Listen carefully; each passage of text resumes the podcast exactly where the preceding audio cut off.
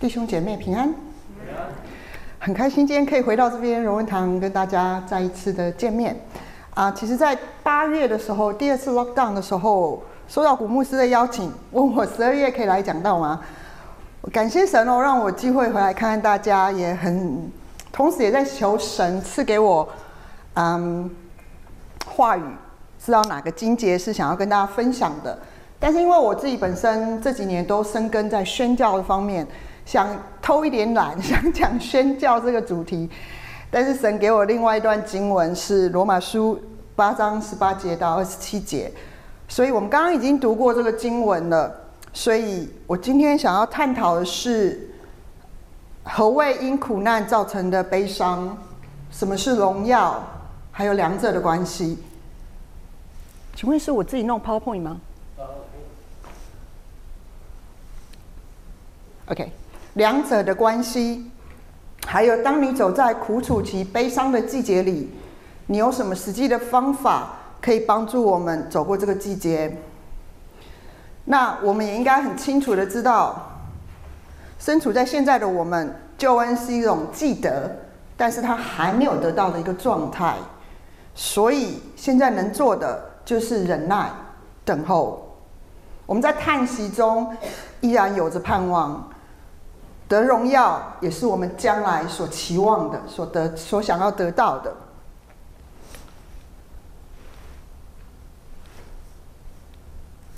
Doesn't go down. Sorry, can you help? Thanks. 所以想请问弟兄姐妹，你们有经历过苦楚吗？有经历过苦难吗？Dear, dear Carson 一个神学家，他曾经说：“你若是没有经历过苦难的话。”那就表示你活得不够久。我看着自己上了年纪的父亲，还有我的婆婆，他们这几几年受疾病所苦。我除了祷告之外，我真心感谢，还好我有耶稣，因为当我软弱的时候，我仍然有圣灵可以帮助我。当我难过到我不知道如何祷告的时候，我知道。谢谢。圣灵亲自说不出的叹息，正在替我们祷告。罗马书八章二十六节，深深的安慰着我心我灵之外，耶稣在最后的晚餐，也提醒着门徒，包括现今的基督徒，在世上你们虽有苦难，但你们可以放心，我已经胜了。世界，这是啊，约翰福音十六章三十三节。所以，我想要看一下何谓苦难。我觉得大家应该都知道，苦难可以是战争造成的，疫情、种种的天灾人祸。尤其今年是很特别的一年，我看大家还是很多人戴口罩，因为 COVID 新冠病毒，它让全世界风云变色，许多人失去了。亲人失去了工作，失去了朋友、健康、金钱，甚至婚姻关系微微可及。当我们失去某种对我们而言所拥有的、所重要的东西的时候，甚至是失去了我们这样自由出入，可以像之前 traveling 已经不是那么容易的时候，你根本没有办法自由的探访你的亲友。这些，当我们受到逼迫的时候，也可能被圣灵搅扰的时候。无论是属世的还是属灵的一个折磨，这些种种的因素都会造成各样的苦难，会带来给我们悲伤，或是各样负面的情绪。这种情绪会让我们感到无比的哀伤，甚至是无法思考，甚至无法行动，而且回不到正常的生活。但是。当我们成为基督徒以后，我们也知道上帝从来没有应允我们天色常蓝，但他应允在苦难中，他与我们同行。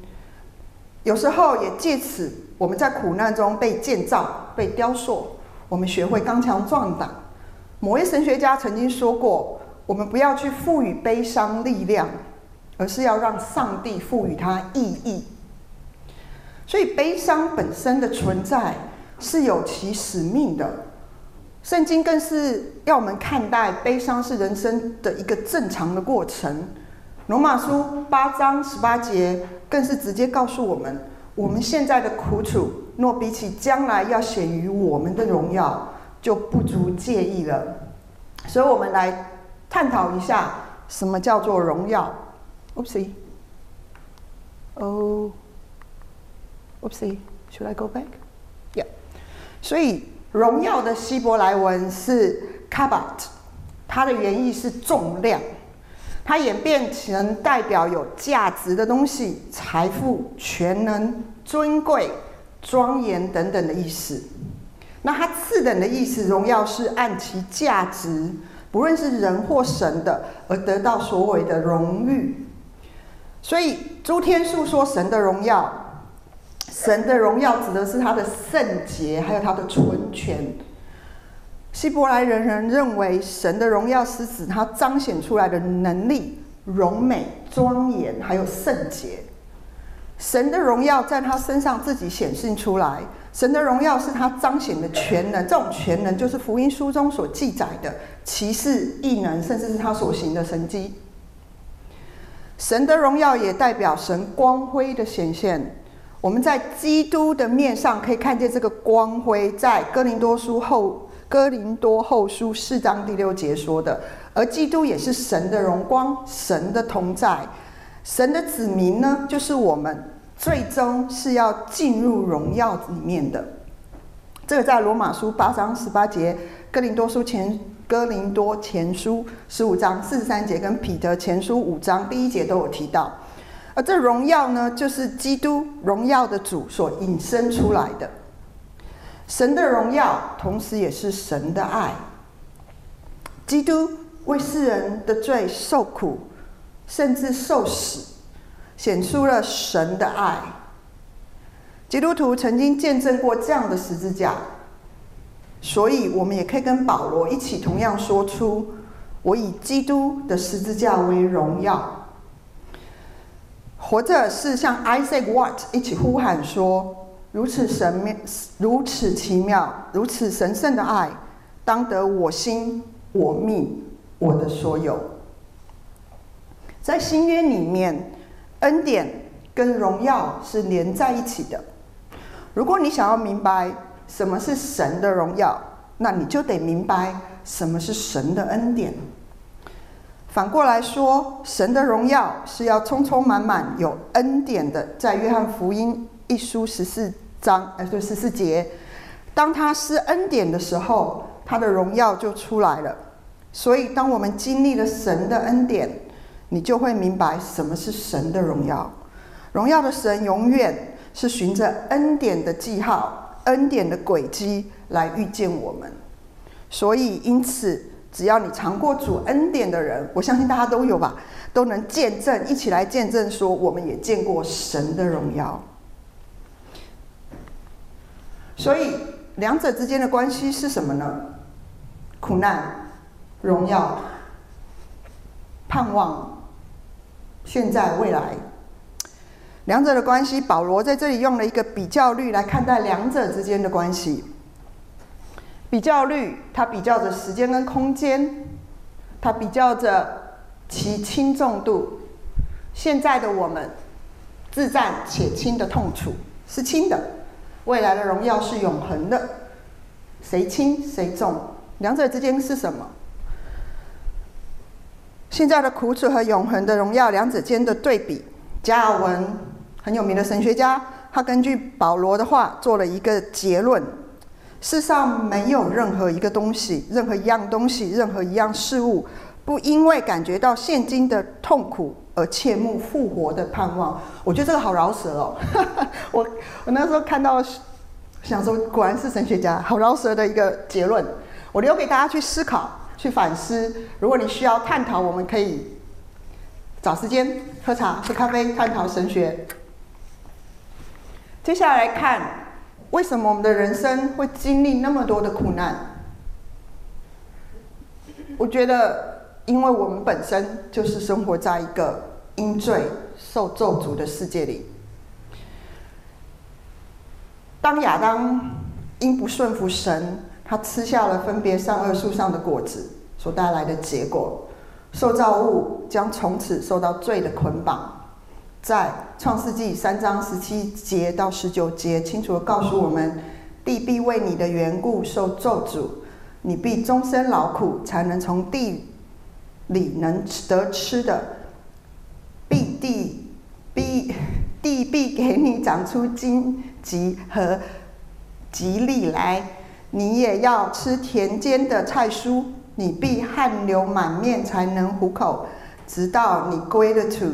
因为你是从土里而出的，你本是尘土，人要归于尘土。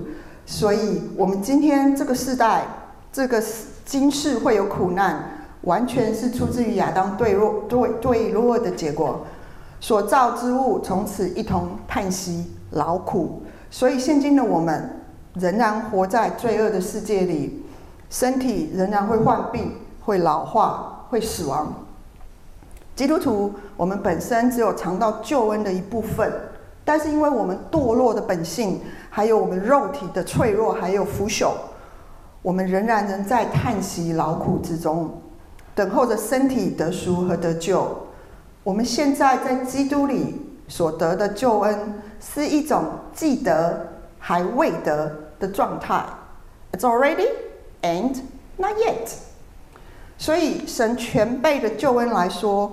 称义是过去已经实现的事情，成圣是我们现在要努力追求的，得荣耀是我们所要盼望的，也就是我们已经得着，但我们还有没有得着的东西。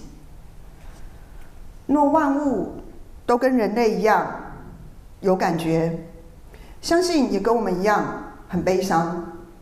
解经家迈尔说：“不能说话的动物。”在人残酷无情的压制下做苦工，被宰杀，给人做热，成为人的食物，或做成衣服。他们的叹息一定充满了天空的耳朵，达到神的耳朵。无数英亩的土地在叹息，被咒诅。从媒体上，我们常常也可以看到。大自然反反扑的一个新闻，一个消息。大自然本身是没有意志力的，不像人类，它是没有意志的，不能跟粽子，就是我们同享荣耀。但是哭泣的土地也会希望得到更新。大自然无声的抗议，是不是能期待有一天能够得到救赎？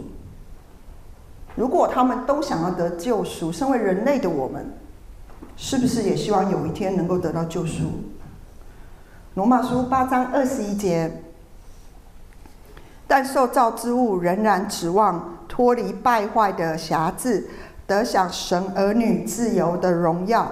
当神使人类及受造之物从堕落的光景恢复到完美的地位的时候，那个完美的复原。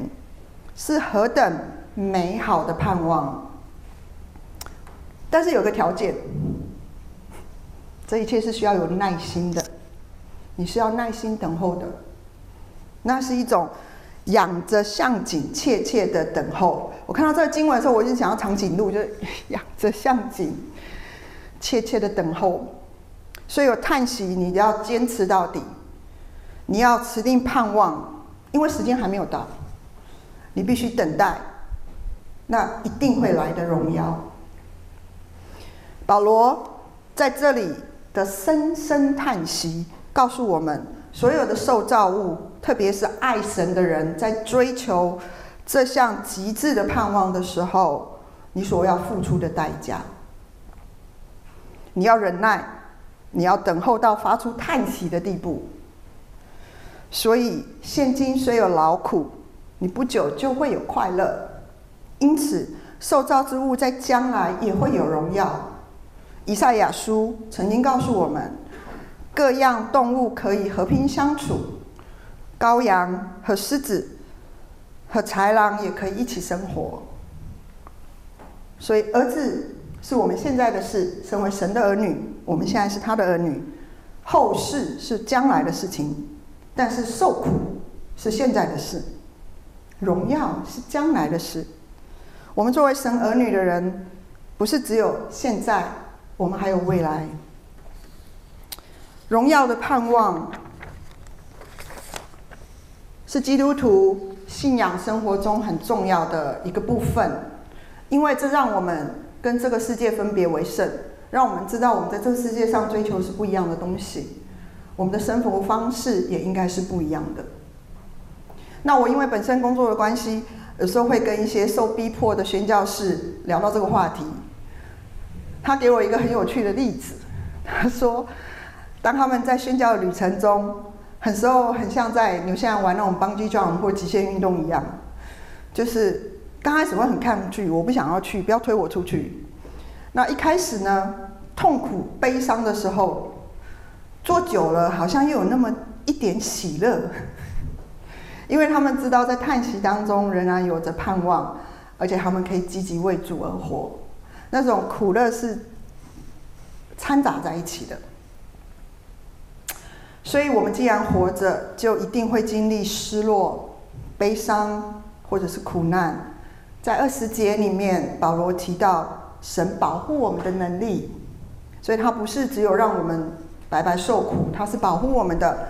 因此，在一切受造之物，我们虽顺服在虚空之下，但我们仍然可以靠着赐给我们永恒盼望的耶稣基督，基督积极的生活着。所以我归纳了四点比较实际上面的，可以帮助我们在日常生活里学习怎么用信仰的能力去面对我们人生的起起落落。所以，当你走在悲伤的季节里，我觉得第一件事情要会做的就是学会去接受事实。你在这个季节里，你悲伤，你不要去否认这件事情。但是我们的大脑会让我们否认的。神创造了七情七情六欲，他没有要我们去否认它的存在，大家都是有感觉的。相反的，神要我们真实的去接受及面对他们的存在，而且我们每个人都有悲伤的权利。我看新闻，上个月台湾有好多优秀年轻人，因为不知道怎么面对自己的情绪。走上了绝路，真的让人家很惋惜。因为你的大脑会欺骗你，你走不出来，你是不可能的，误导我们。只要我们否认，我们就可以退到我们安全的角落，我就很安全了，我就不用去处理这个事实，处理这个悲伤。但其实不是这样的，你持续的否定的一个状态下，你反而会引起各式各样的情绪，不是只有悲伤而已，你甚至会造成你行为还有认知上的问题。所以神要我们去面对这一切。当我们学会去接受这个事实，并将这一切的劳苦重担放在神的面前的时候，神就会帮助我们。因为我知道很难，因为你要勇敢的去面对各样的挑战。但是也经过这个季节，经过这样的挑战，你会更加认识你自己。你自己是谁？你的角色是什么？你跟神的关系是什么？你跟他人的关系是什么？进而，在这样的关系里面，你可以找到所谓的平安。所以，要学会去接受这个事实。第二个，请容许自己跟别人有悲伤的一个情绪的一个状态。悲伤是一个过程，它是需要时间的，它可能很漫长，有时候甚至是遥遥无期的。而且，它的特征是会失眠、睡不着、烦恼、免疫系统失调。他会有四成的人会陷入忧郁症，而我们的大脑甚至会误导你，你就是这样子，你走不出来。这是一场与情绪、还有你的肉体、还有灵魂的战争，一个战斗。而能赢的武器，我们就是要学会依靠上帝。千万不要为自己会悲伤感到抱歉，因为你要容许你自己。有效的去疏导和处理我们的悲伤。我觉得教会弟兄姐妹，如果你有感动去陪伴、愿意陪伴悲伤人的时候，请鼓励他们将他压抑的情绪表现出来，得以释放，也让他们愿意选择适合他们的方式，然后去倾倒他们内心的忧伤也好。但是有时候很难，因为他们在黑洞里面出不来。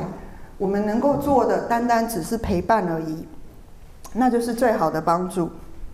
有时候很深的伤痛的时候，会让一个人很麻木的。而且我们能够做的是与他一同哀伤，这也是圣经教导我们的。适时的递上一杯茶、纸巾，甚至是一个拥抱，都已经足够了。其他的部分就让圣灵来动工。我自己本身走过忧郁症跟躁郁症，其实我很感谢教会的帮助，还有弟兄姐妹的帮助，因为我必须去处理我自己的情绪跟一个悲伤，我才有办法走出来。否则的话，我觉得我应该没有办法再站在这里跟大被神所使用。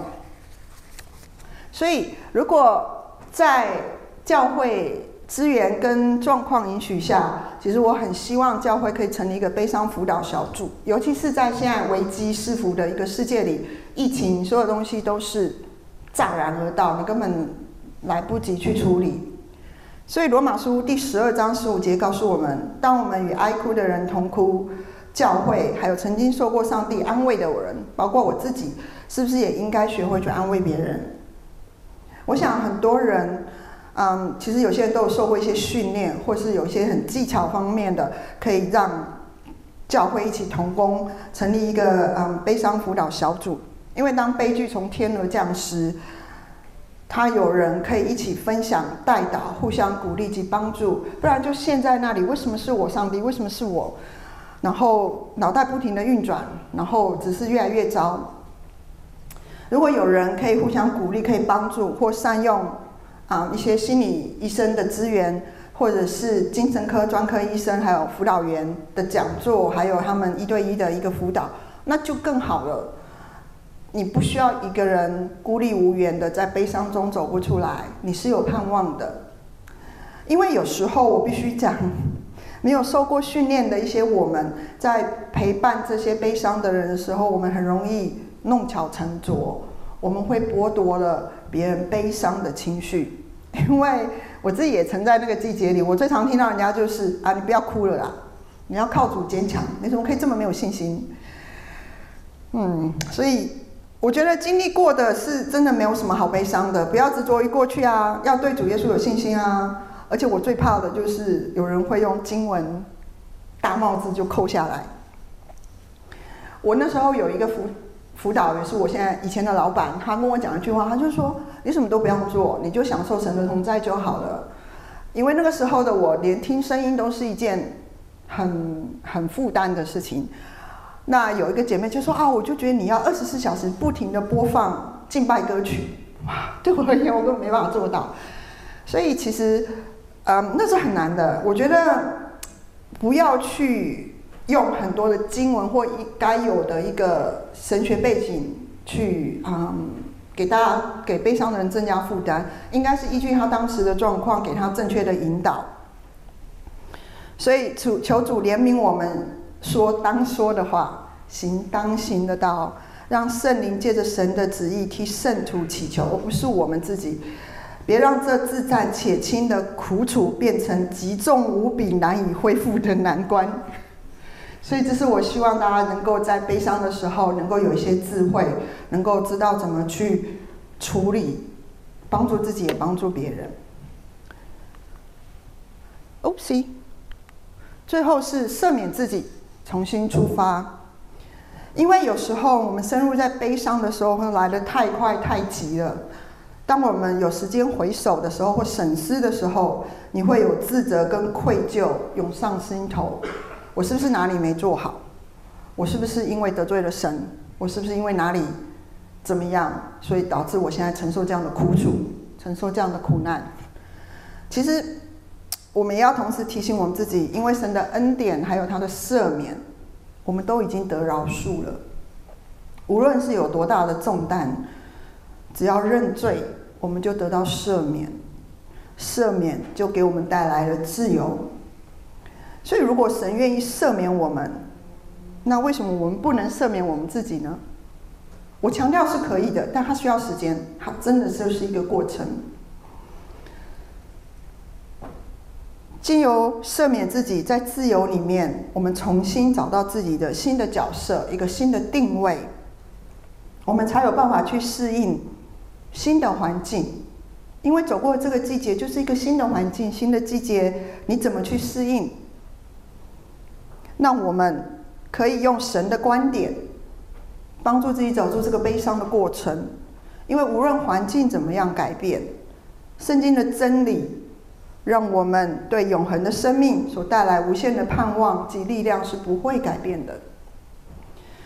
我前阵子跟我先生去 Coromandel 旅行，我看到神所造的美以绝伦的大自然，怎么拍都漂亮。女生就提醒着我们自己，无论苦难什么时候来到，无论他怎么样折磨着我们，神的恩典更大。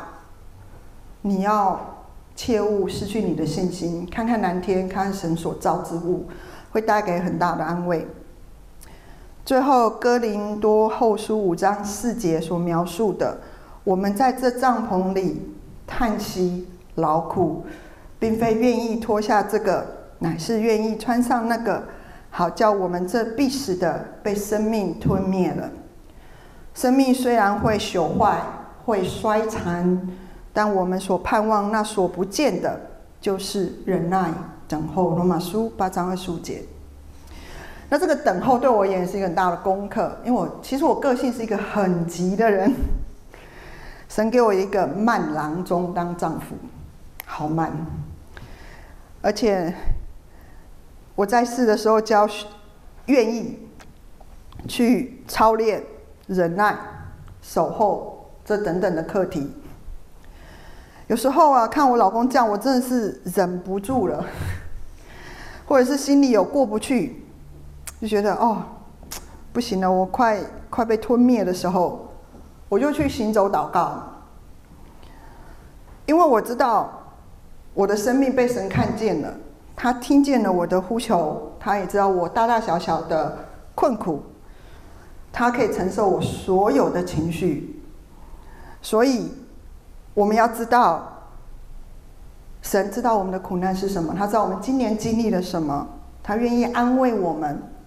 他也愿意聆听，所以当我们即将要迈入二零二一年后疫情时代，我不知道会是什么样的一个状态，但是愿颂赞归于我们的主耶稣基督的父神，就是发慈悲的父，赐各样安慰的神，能时时提醒着我们这永恒盼望的持守，需靠圣灵的帮助，所有神的儿女将来有一天都能看到一个永恒且。永不朽坏的身体等着我们，求神赐福我们，谢谢。